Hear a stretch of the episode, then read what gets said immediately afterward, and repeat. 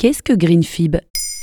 Merci d'avoir posé la question. Selon un article de National Geographic, environ 80% de tous les plastiques produits finissent dans l'environnement, quand seulement 10% du plastique fabriqué est recyclé. Face à ce constat, un lunetier français basé dans la Vienne, inventeur et engagé, a développé un nouveau matériau 100% biosourcé pour défendre une perspective d'un monde sans plastique.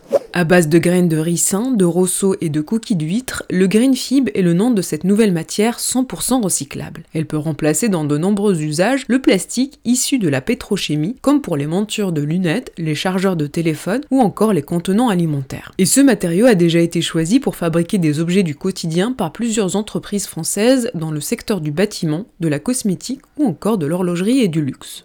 Breveté et fabriqué en France, le green fib est recyclable trois fois sans ajout de matière, résistant à la torsion, aux UV, analergique, inoxydable et inflammable. Ses atouts sont donc nombreux. Mais qui est ce Français derrière cette invention? Luc Ménétry, opticien de métier, a longtemps réfléchi au recyclage des paires de lunettes que l'on abandonne au fond de nos tiroirs après quelques années d'utilisation. Il y a 15 ans, c'est par le biais de missions humanitaires en Afrique qu'il donnait une deuxième vie à ses montures. Il a réalisé que s'il répondait à un besoin de recyclage, la réponse était toutefois décevante d'un point de vue écologique, déplaçant seulement la pollution des lunettes usagées sur un autre continent. Il est arrivé à la conclusion que la matière qui pollue le moins est celle que l'on ne produit pas. Et c'est fort de ce principe qu'il finit par trouver la formule du green fib. Et comment est créé ce matériau? La matière idéale pour le créer se trouve dans la graine de ricin, une plante que l'on trouve en Inde qui pousse sur des terres semi-arides où rien d'autre n'arrive à pousser et qui ne demande pas plus d'eau que celle de la mousson. De cette graine est extraite de l'huile dont on fait un polymère, le rilsan, et c'est la matière de base du green fib.